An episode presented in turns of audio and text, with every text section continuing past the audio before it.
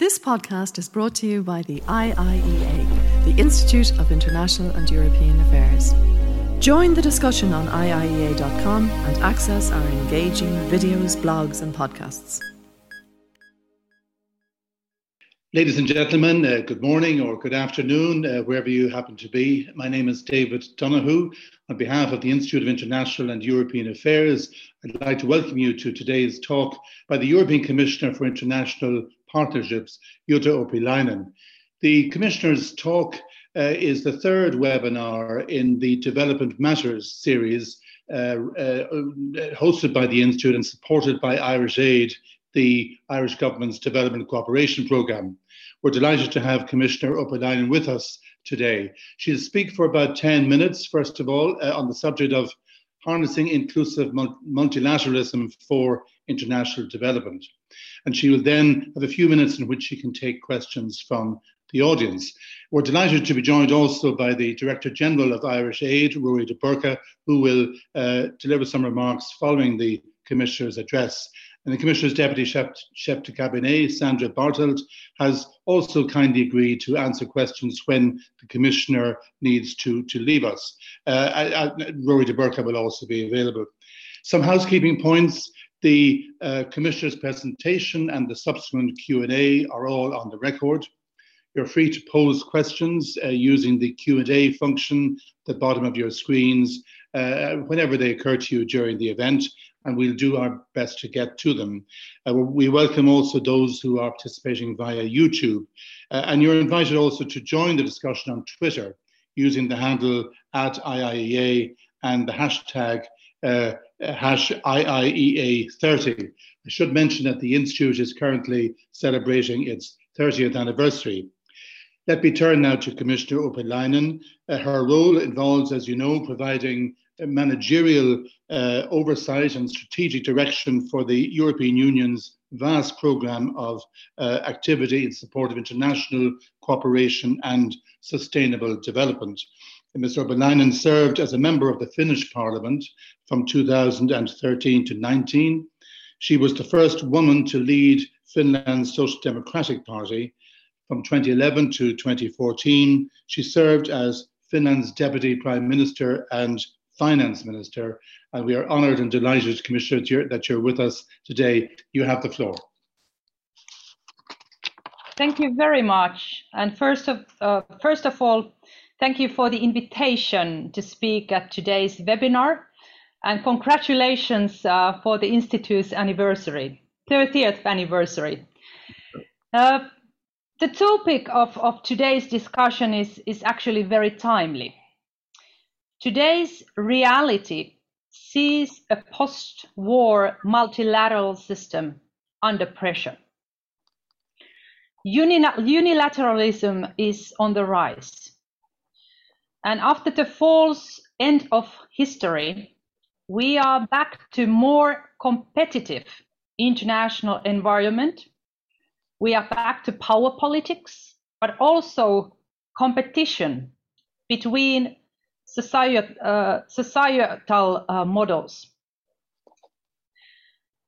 At the same time, actually, we face a growing number of global challenges that cannot be addressed by any country alone.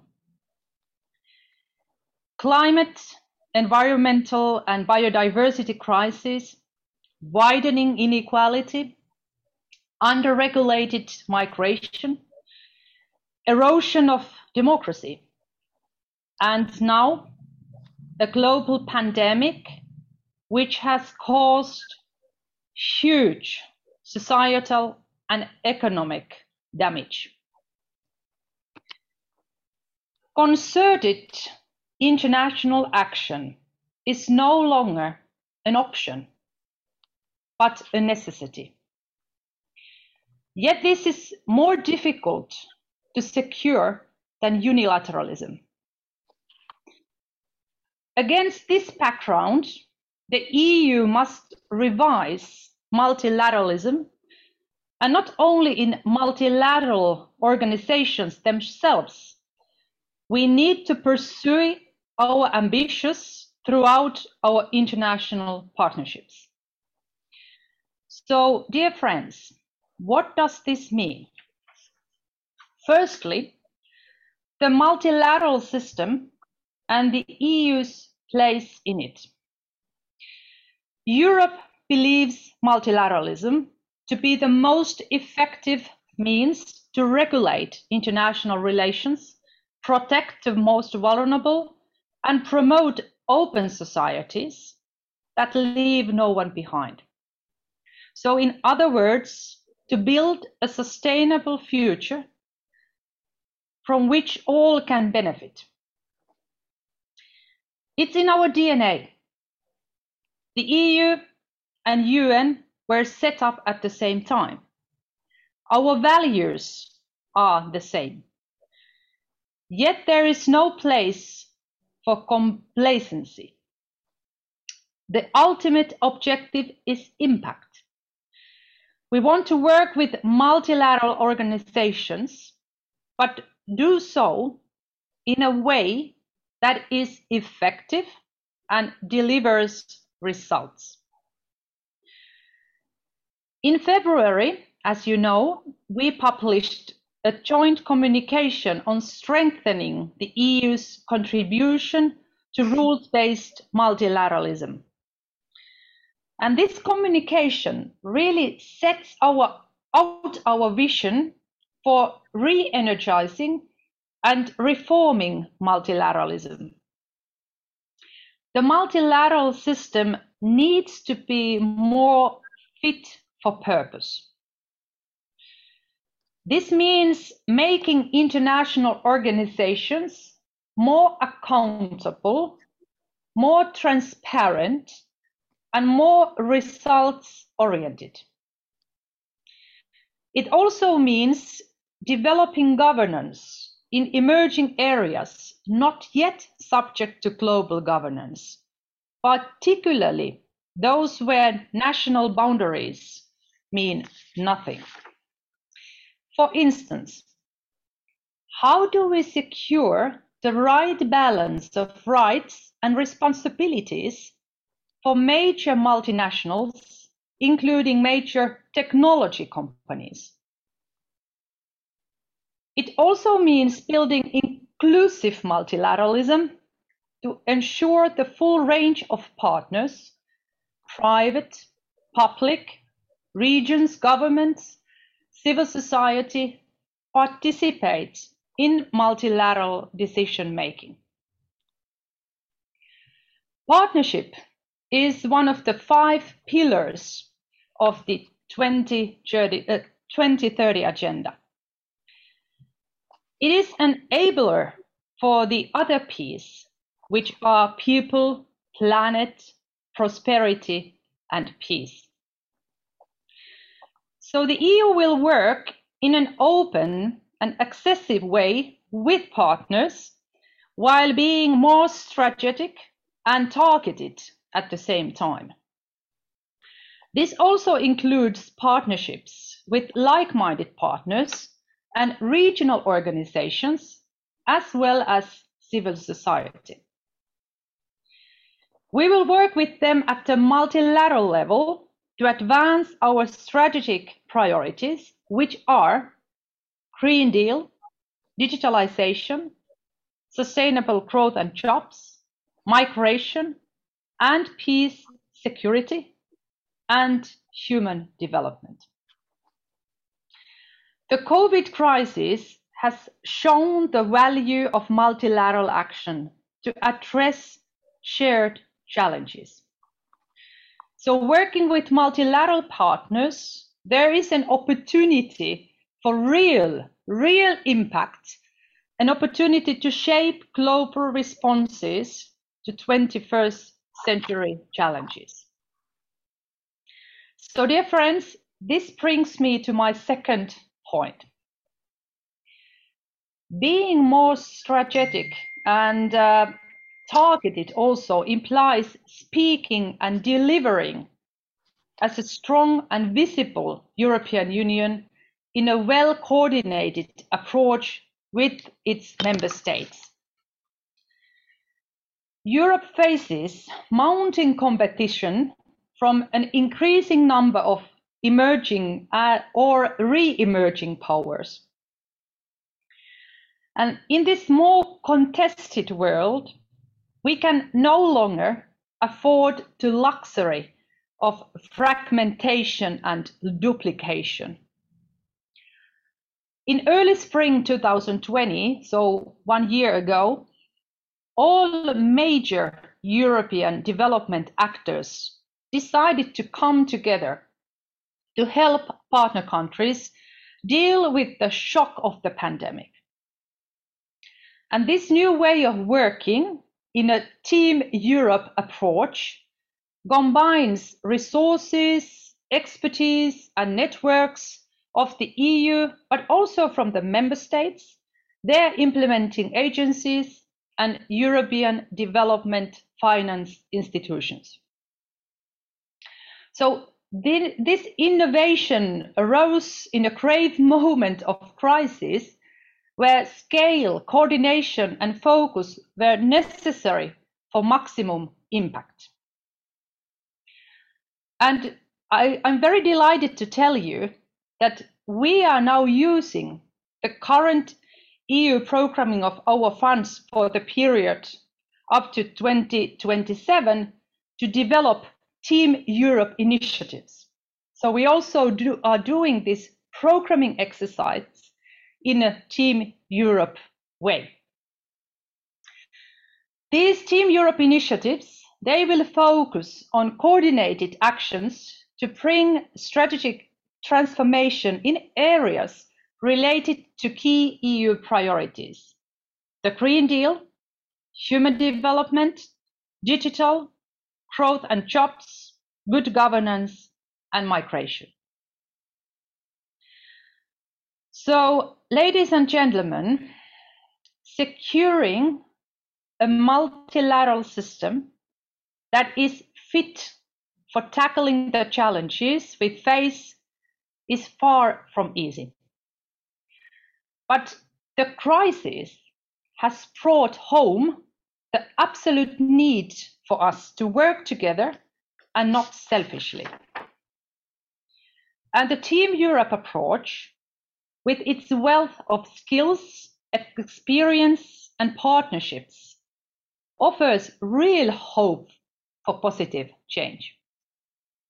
So let me end by telling you that the EU will be counting on you, counting on you to facilitate our action at the multilateral level and to help us spearhead a true global, global sustainable and inclusive recovery that leaves no one behind. Together, let's deliver as one team Europe. So greetings from Brussels and looking forward to our conversation.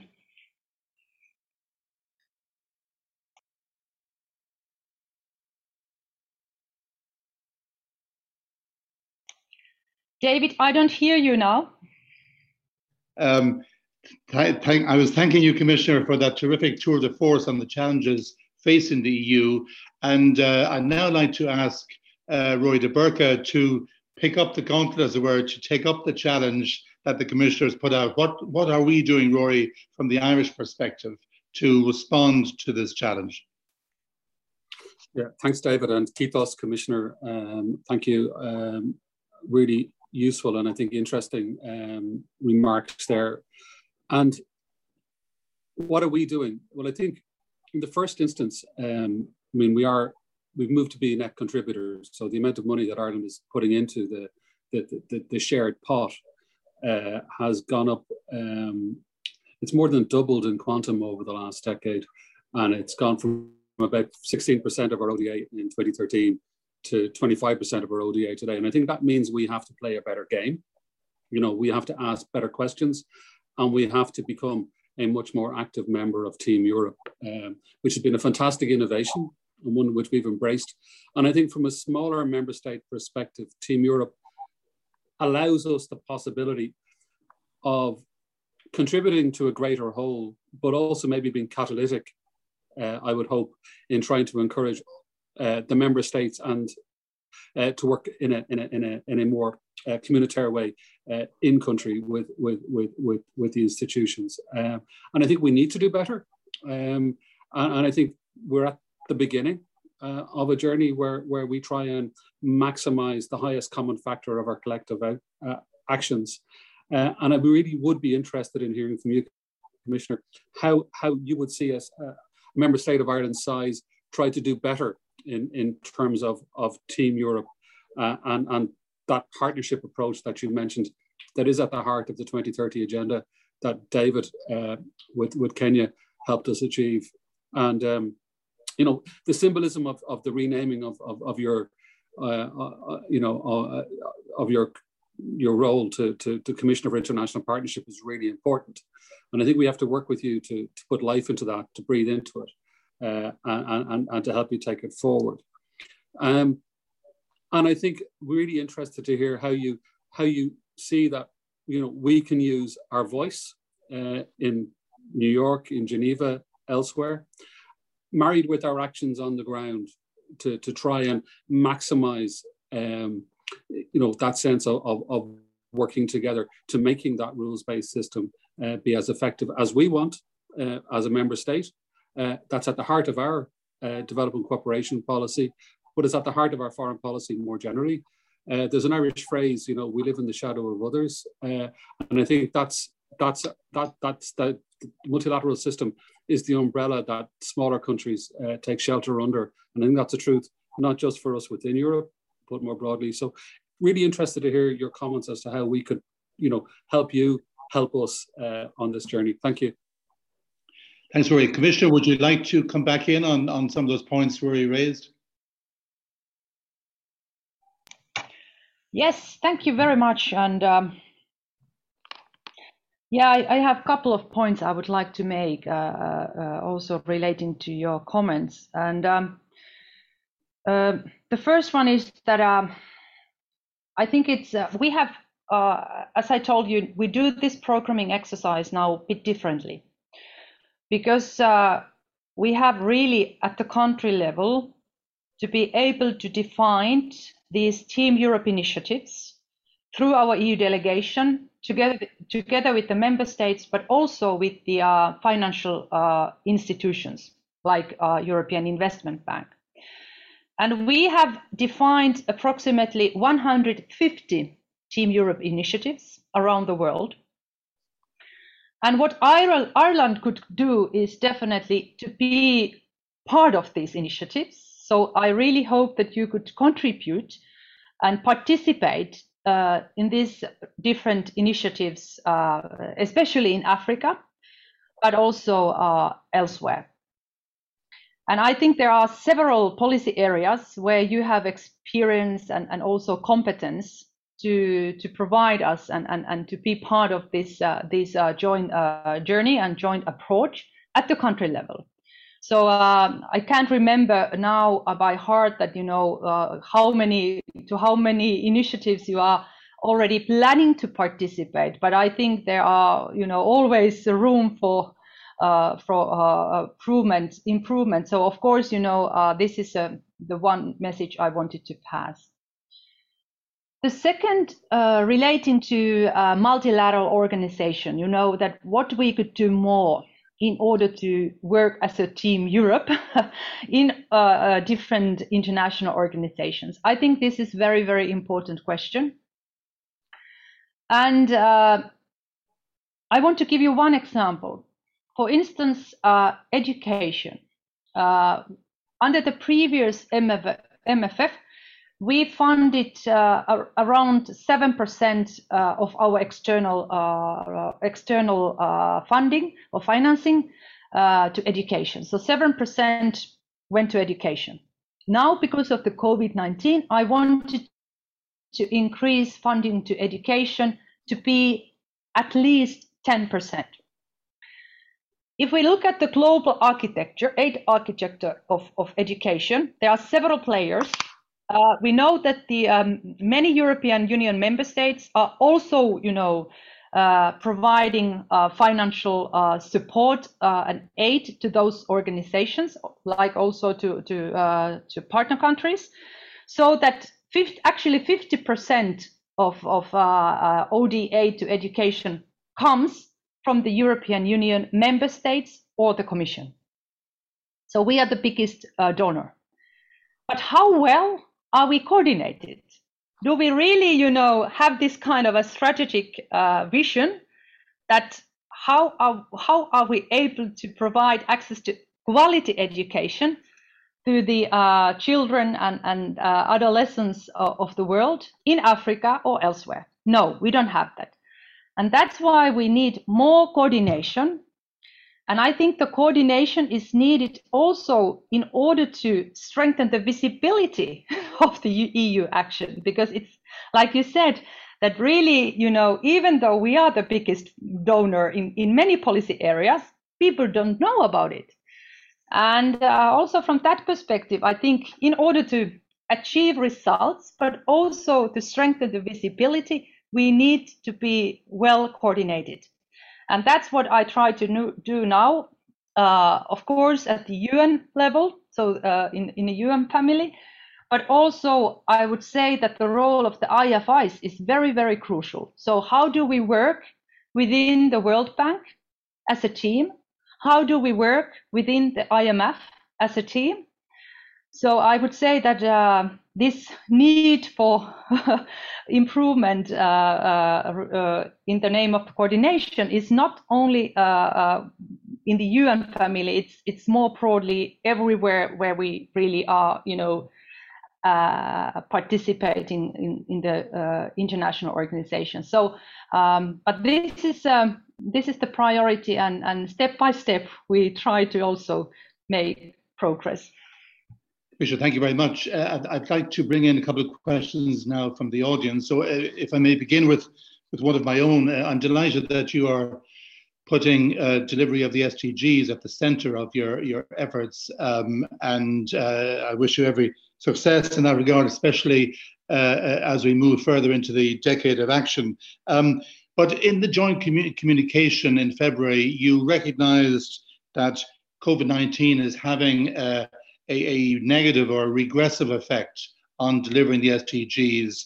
Uh, I mean, what do you think the EU can do to try to ensure that we build back better uh, on the basis of the SDGs, that we use the SDGs as a positive agenda to get beyond the COVID or to respond to the COVID 19 challenges?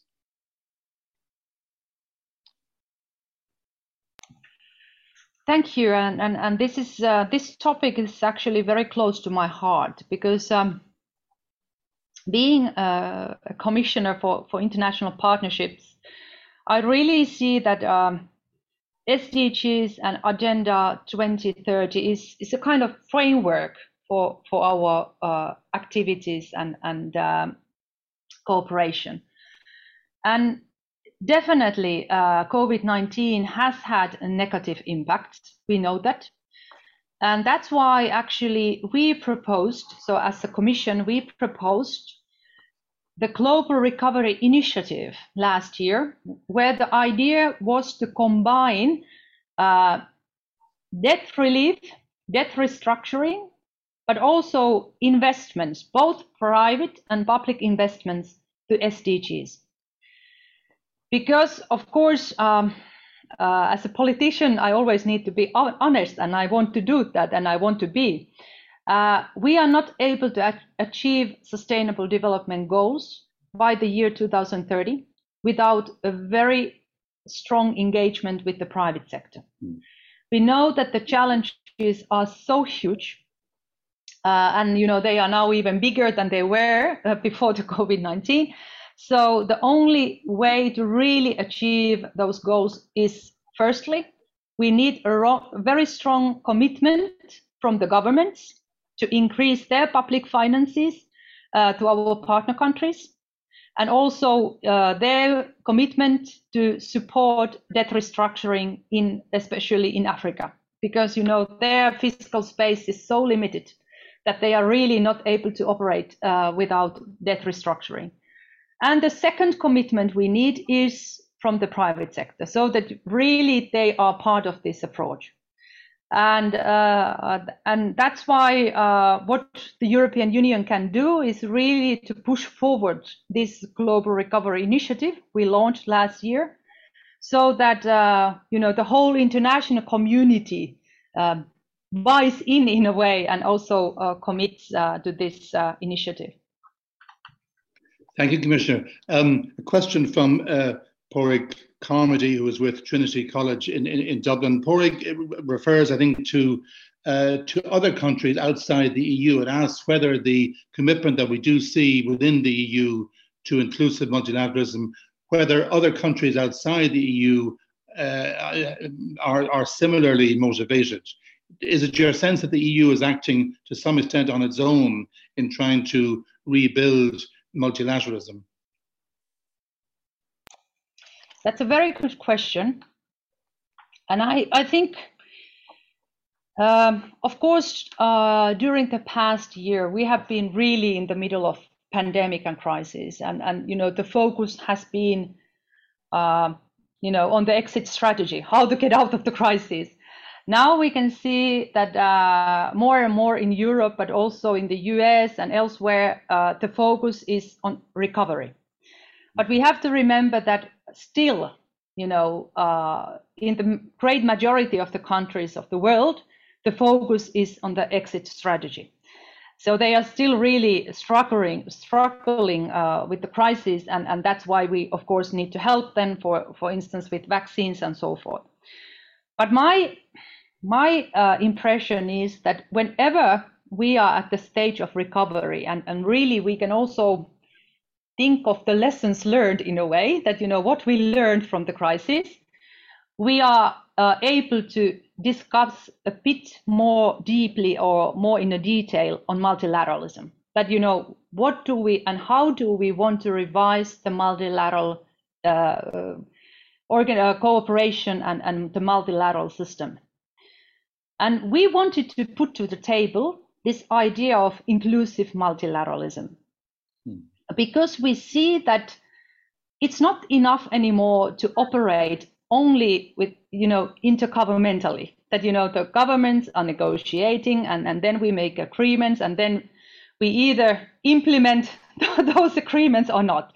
But we also need to because these you know the, the challenges we are facing for instance the climate change it's not enough you know, to operate through the governments. We need them, of course, but we also need to engage with the private sector, as I explained in my previous answers, but also with the civil society. So the idea of multi, uh, this inclusive multilateralism is also to build up a different networks, like we actually did in the COVID-19 crisis. Because first we operated, you know, mainly uh, between the governments, but then we started to operate also with Gavi and WHO and you know with other uh, stakeholders of, of, of, the of the international community. So this is the idea of the inclusive multilateralism. And personally, I'm very optimistic that we are able to get support also outside the EU, and especially now uh, looking at the uh, US and, and the new administration in the US. I, I, really hope that this could be one of the topics to, to cooperate and, and uh, work together with them. Great. Thank you, Commissioner. There were, there are many, many questions. I know your time is limited, but let me try and get to, to some of them. Um, uh, Donald Cronin, uh, who is with Irish Aid, uh, asked to what extent are the SDGs being followed through by the other European commissioners, by your colleagues in the college, and what are the challenges of ensuring coherence uh, across the EU's action in support of the SDGs? Yes, actually, this is, um, of course, I'm a new commissioner, so I don't know uh, what was the tradition in the previous uh, colleges or, or, commissions. But um, I can tell you that we really try to work in a holistic and comprehensive way within the Commission.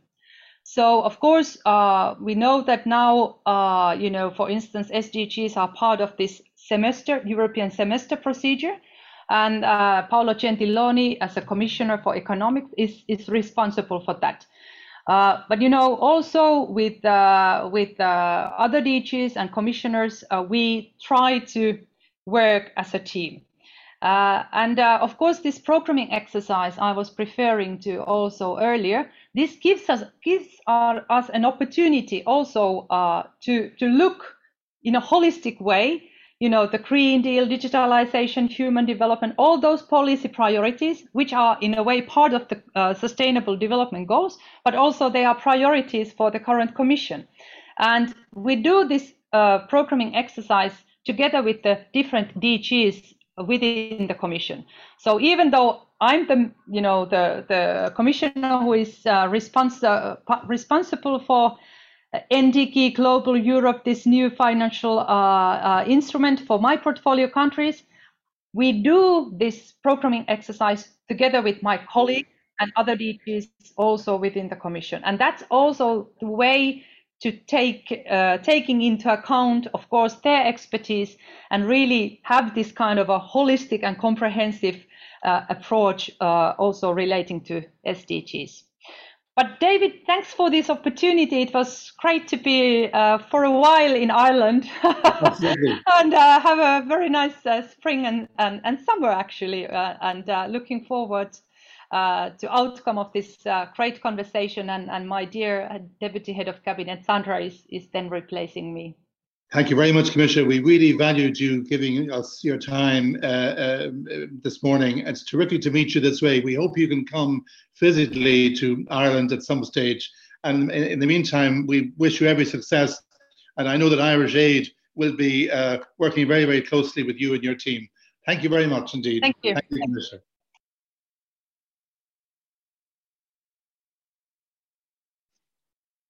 Okay.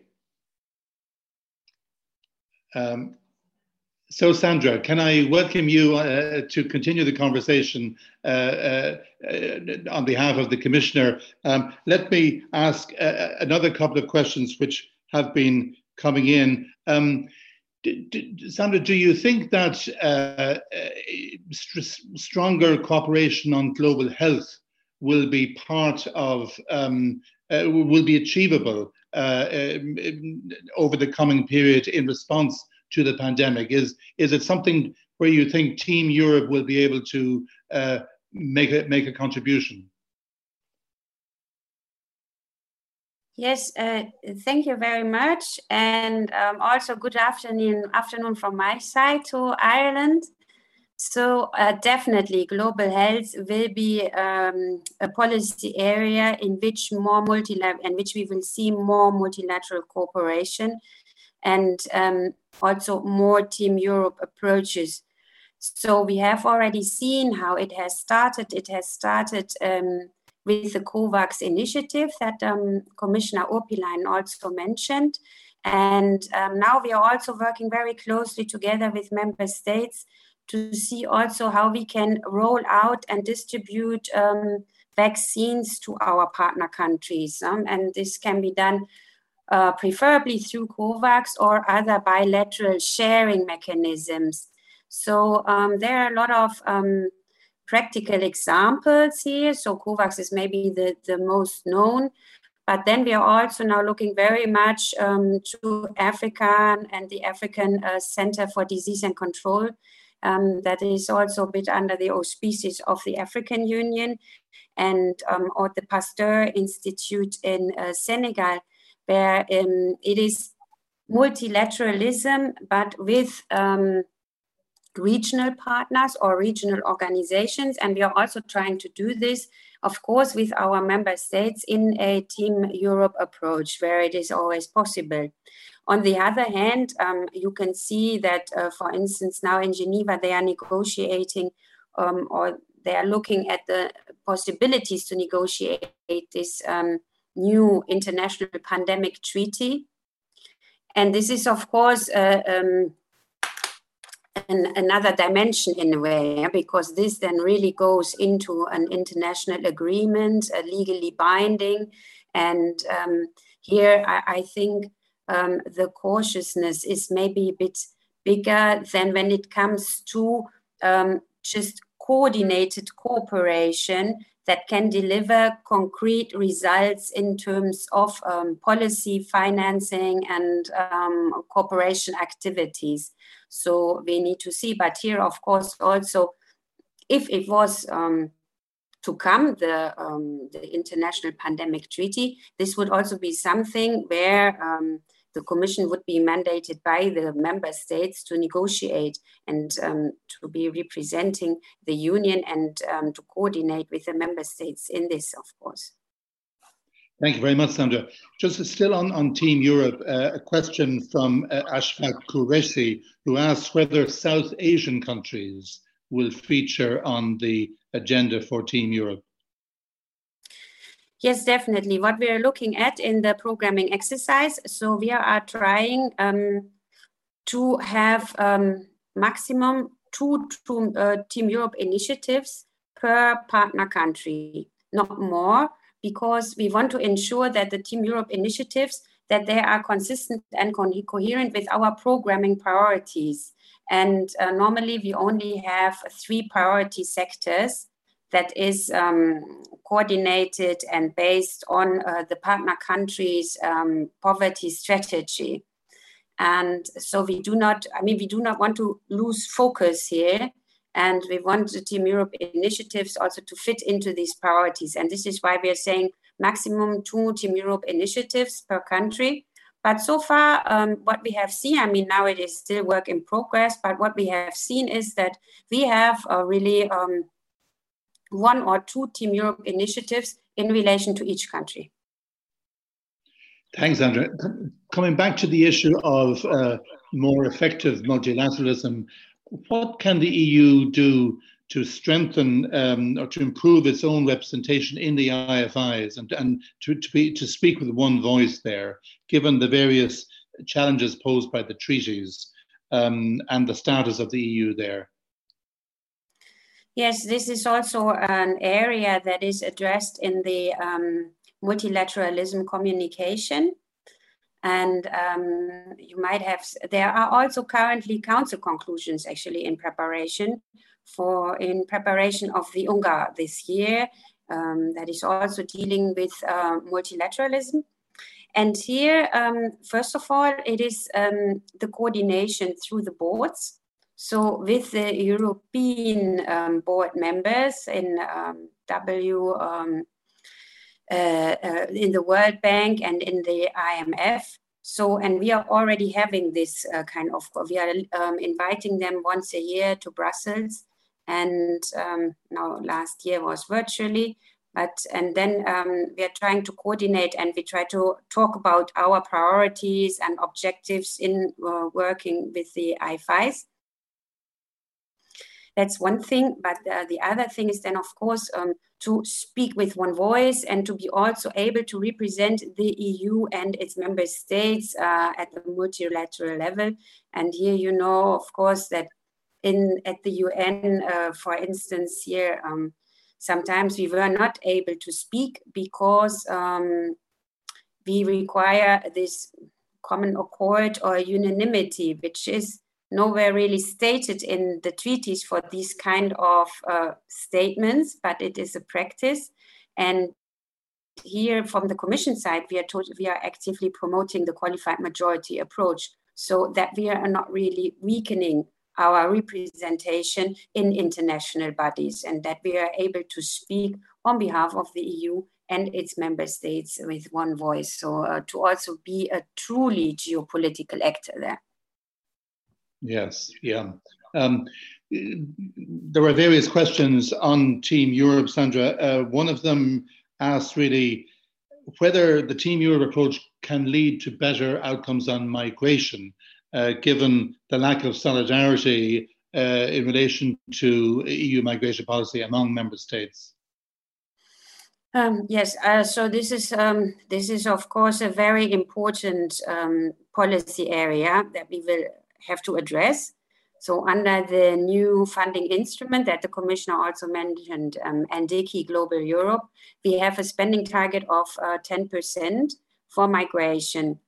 And um, here I think also that the expectations from member states are going to be very high because um, so far under the mm, last MFF, we always had the European uh, Union trust funds on, um, for instance, the emergency trust fund in Africa.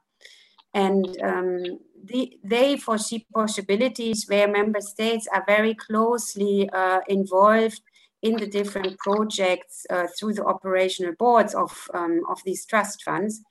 But um, they will now be discontinued because now we have the new MFF, we have sufficient funding, and um, we should be able to, uh, to roll this out. Whatever, however, we have committed to also address migration at the regional level to be able to um, top up, for instance, national programs when it is necessary. And here we have also seen already a couple of interesting uh, Team Europe initiatives on migration. For instance, uh, Spain for um, for Western Africa, they are thinking about a regional um, Team Europe initiative there um, that we're looking in um, with them. Great. Um, let me turn, Sandra, to uh, EU uh, Africa relations. I mean, how, how can we use the, uh, the closer cooperation between the EU and the AU to strengthen multilateralism within Africa or on the issues uh, facing uh, uh, African states? This is, I should say, something of great importance to Ireland. And when you have spoken, I might just ask Rory de Burca to come in uh, on that from the Irish perspective. But if you, how do you see the EU AU dialogue as a way of uh, uh, achieving more effective multilateralism? Yes, this will also be definitely an important actor, in particular now in the run up to the AU EU summit. Um, that we are likely or that we're going to have probably another French presidency then. And um, here we already see emerging uh, um, events and uh, high level conferences um, like you know the the finance uh, financing for Africa uh, on the 18th of May in Paris, and um, so here we really see um, that the cooperation is accelerating and the African Union will be a very important actor in, in this, absolutely. So, um, and how this is going to be done in concrete, I guess that um, when we're coming a bit closer to it, that there will be also a roadmap to, towards the summit, that we have such a roadmap, will be, we will be presented with uh, such a roadmap um, and where then uh, the different um, mem- member states, uh, commission will have their respective roles therein. But if I may also mention that um, also my commissioner, she has been the chief negotiator for the commission for the new um, post-Cotonou agreement yeah. with yeah. the with the uh, organization of the African, Caribbean, and Pacific states. And here we managed to close the negotiations. Um, we initiated the agreement. And as compared to the previous agreement, there is also um, language on international cooperation, and that we really also want to mobilize this group of states in order to foster international cooperation and uh, to coordinate our positions in view of forthcoming big international conferences, so as, such as the COPS conferences this year. And indeed, I suppose the Food Security Summit, that will be another one uh, coming up in September. Yep. Rory, uh, could I ask you to intervene on any of those points? Yeah, um, and thanks, David. I mean, and, and, thanks, Sandra. I mean, I think specifically on on on the EU AU summit. I mean, I think I think this is a this is a really important structure that we have to engage with, uh, and I think it, it's the it's one of those classic foreign policy dilemmas where where I think we can all see the importance of an EU AU dialogue that's really rich and functional. But I also think that try and bridge two different structures uh, and I think sometimes th- there's a challenge to us, you know, uh, in we're not the same. The EU structure is much more integrated.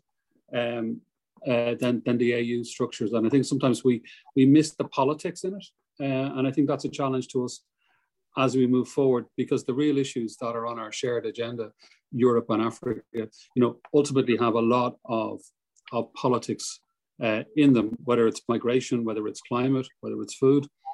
Um, whether it's development, but we know that we have to have, you know, the defining relationship for Europe in this century will probably be with Africa as it becomes, you know, the biggest continent in the world by population uh, over the next 40, 50 years. So it's really strategic. And I think that brings us back to the Team Europe point, you know, and Team Europe, I mean, I, I think there's the projects that the commissioner mentioned and, you know, we, are currently planning on, on, on a deep engagement in about 20. But I think it's also about a state of mind. I think it's more than just just just coming together to work on projects. I think it is about how we how we work politically in, in a very engaged way as member states, as 27 plus plus the institutions, or in smaller groups, and then feed it back up. Um, and there are going to be real challenges to us in that because the the tensions between between member states will play out. For example, in the discussion on on you know coordination in the IFIs, you know that that what's good for us collectively brokering that as we all navigate our national positions is, is, is going to be a challenge. And I think this is where, you know, it's really good to see the Commission take leadership and pushing a Team Europe approach. I do think we're at the beginning. And I think in, in that effective multilateralism that we've been talking about today, and that sense of, of, of, of a world that's becoming more challenging, you know, the tectonic plates of global power are shifting. We are going to have to come up with new and smarter ways of working together. That's intensely political, intensely practical, um, and much better coordinated over the decade to 2030. Uh, and I do think, you know, we're at the beginning of that at the moment. Uh, and I think there's a journey to go, but but it's a good beginning, and I think we can take take a lot of hope from that. So th- that's just a reflection uh, that I have um, uh, from from the ver- from the conversation so far. With that, David, back to you. Thank you, Rory. Um, another question here, Sandra. Uh, it relates to the the challenge of getting uh, bigger financial flows for the least developed countries and fragile states. Currently, only about six percent of development finance, which is mobilised, goes to the LDCs. What can we do, uh, for example, in building on the uh, NDICI regulation in the MFF? What can we do to increase the flows available for LDCs? Mm-hmm. Uh, yes, uh, so here, um, I mean, I don't have now the full figure, but it is also um, in the objective of the NDICI that um, they should be treated um, with a priority. So um, that those um, should be looked at financially with uh, priority. And if you see the financial allocations in, in the um, NDICI, this somehow also matches with these objectives because um, we have most of the LDCs in uh, sub-Saharan Africa, and this is where most of our funding is going. So here we have um, 29 mil, uh, billion and um, here we have most of the LDC. So already by definition, we, we have this amount of funding that needs to be uh, dispatched among the um, sub-Saharan African countries. Um, thank you very much, Sandra. Um, I mean, coming back just to the general issue of inclusive multilateralism, uh, you know, clearly there are forces within the EU who, uh, or which sort of act in a different direction. Uh, you know, there, there, there is nationalism, there is populism uh, in, in some member states. How confident are you that we can keep a consensus going within the EU in favor of, of multilateral approaches? I mean, how can we keep uh, the entire uh, number of member states on our side in relation to that? Well, uh, I think that um, for the European Union, as um, also being an international organization, and so by definition being in a way part of the multilateral system, as the commissioner said, it's part of our DNA. it's part, the values uh, on which the union is founded are the same values and the values of the United Nations, for instance.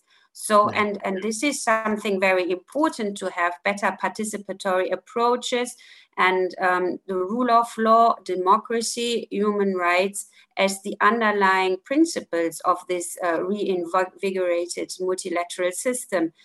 Because um, I think what we have seen in the past is also that um, um big players are using the multilateral system in a way pretending they are being multilateralist but pushing their own national interests. And we want to move away from that and reinvigorate it also on the basis of the values that we are sharing. So this is a very important point for us. And i think here uh, a key point will also be how to work together with like-minded partners. And um, as the commissioner said, now we are also having high hopes on, on the US and uh, coming back and being to, uh, willing to engage into the multilateral system again. We will have the um, EU-US summit on the 15th of June. And I think also there um, that democracy and uh, multilateralism, what we can do together, uh, will be high on the agenda. Yeah, I think that uh, uh, the the return of uh, uh a U.S. administration which is committed to multilateralism is is obviously very encouraging. Dare I say it? Uh, a good friend of ours, um, Samantha Power, is now the head of USAID. Um, so we attach particular uh, hopes to Samantha's arrival. You, you mentioned the UN, um, Sandra. you're absolutely right. The EU and the UN are grounded in similar values. Are there sort of synergies that can be pursued between the the EU and the UN at country level? For example, in, in, in relation to delivering the SDGs, are there ways in which the EU and the UN can work more closely together uh, at the at the country level? Yes, this is actually what we are also trying to do now with this uh, programming period because now for a couple of years um, the uh, UN they have undertaken this very comprehensive UN development system reform. And an important uh, point of this reform is the uh, UN resident coordinators that are um, in country. And so for us, it's also important to work together with them uh, in country in order to really be aligned on uh, the achievement of, of the uh, SDGs. And um, yeah, we are also working um, in using um, uh, the same frameworks in a way to see a bit um, what each donor is doing and how we can be complementing each other. So this is uh, for us um, an important element, and uh, even more so since with the NDICI um, we are following this principle of uh, geographization. So we have most of the funds that have been shifted to actually the um, the geo um, the national levels and the uh, regional level, so that um, the cooperation with the UN for us will be very important at the country level. Thank you very much, Sandra. Uh, we're coming to, towards the end um, of, of, this conversation. There, there, I mean, there are many issues that one, one could take up. For example, the, the whole area of climate, multilateralism, uh, what the EU can do to ensure a really uh, strong impact uh, at COPs. But the, the, Commissioner has touched on that, on that a little bit. Um, the role of the private sector, the, the, Commissioner didn't really have much time to, to go into that. I mean, if one is talking about inclusive multilateralism, the private sector's contribution, for example, to achievement of the SDGs is clearly vital. Are there particular initiatives which the EU can take or is already taking to, to mobilize the international private sector in support of, of international development? Well, um, so for us, the private sector is um, in the first place, or I mean, now I'm distinguishing between private sector and civil society organizations. Yes, of course. I mean, just private uh, business, private sector. So, yes, yes. But because we're also doing a lot with civil society organizations and to have more to create more space for civil society, you know, uh, shrinking space. And um, here we are also thinking about having uh, partnerships um, through our funding with uh, civil society organizations. Now, with private sector, private sector, I would see the private sector first and foremost in the context of our EFSD Plus, the financial arm of the NDICI. And um, because here they can be among the uh, eligible counterparts. And of course, um, when we are, for instance, um, concluding the contracts with the big um, IFIs or European financial institutions, then this is cascading down and the private sector is a very important element in there. And for us, what is important is um, to foster and mobilize investment also by um, mobilizing the private sector here. So, and um, this will be an important point. I don't know whether um, you have heard the announcement of our president at the Global Health Summit that we're looking now also into this uh, Team Europe initiative concerning manufacturing in Africa. This would, of course, also be an example um, where we will need the private sector and where we'll also need to create the investment climate for um, the private sector to uh, invest, like pharma, pharma industry. And um, here um, it will be important also you know to think about the uh, transfer of uh, technology and know-how uh, training technical assistance measures and all all these kind of things to really make a careful analysis on how we can best roll that out. So um, this would be um, definitely now also in view of of the global health um, um crisis and what we were saying that this is also a, a, um, a core area of engagement um, multilaterally that this would be of course a flagship initiative for uh, as a, a, team Europe initiative. No that sounds very interesting uh, a very worthwhile direction to go in. Sandra thank you very much for being so generous uh, both in your time and, and in the replies you've given to the very diverse questions. We were really, really grateful. I found it fascinating. Uh, I'd, now, I'd, now, like to ask Rory de Burca to just to say some uh, final words, really reflecting on both what the commissioner told us and the, the Q&A session. Rory, over to you. Thanks, David. Thanks, thanks, Sandra. I mean, it's not much to say, I think, because it's been said. Um, I, look, I think this is a really important discussion and it's really important to have have both Sandra and the commissioner here, partly because you know the as I said earlier on, the the, the commission, uh, you know, spends more of Ireland's ODA than any other actor in the world. But I think much more importantly than that, um, because the EU acting as the EU and the EU plus the 27 is the biggest development actor in the world. And uh, as the commissioner said, you know, if we can coordinate effectively, we can be really, really effective. And, and, and it's a challenge to us, I think, in a more complicated world. And the theme of today's discussion is around effective multilateralism. How can we make multilateralism more effective? And when we heard Sandra and the Commissioner talk about the EU itself as a multilateral organization, um, and that's true. And I think, and I think there is you know, if you look at all of the positions that member states occupy in multilateral organizations, I think it's clear we can do better collectively than we are doing. Uh, and today's discussion, I think, is a reminder to us in Ireland uh, that we need to think about how we coordinate more effectively and better to maximize the return on our own investment, but also also to maximize, um, you know, our influence um, and and our kind of collective safety and and uh, and, and so I think, you know, just like Team Europe is, I think, at, at, a beginning, I think this conversation is going to be one we're going to have to return to. And I think today was a really, really useful introduction to a theme that we'll have to take forward again. So with that, David, I'll hand it back to you. Thank you very much, Rory. Um, one, one final comment from my own side uh, is that I think in, in your earlier remarks, Rory, you referred to the interesting change of title for the commissioner, and uh, I, I, I, agree. I think it is quite significant that uh, development is now presented explicitly in terms of partnership.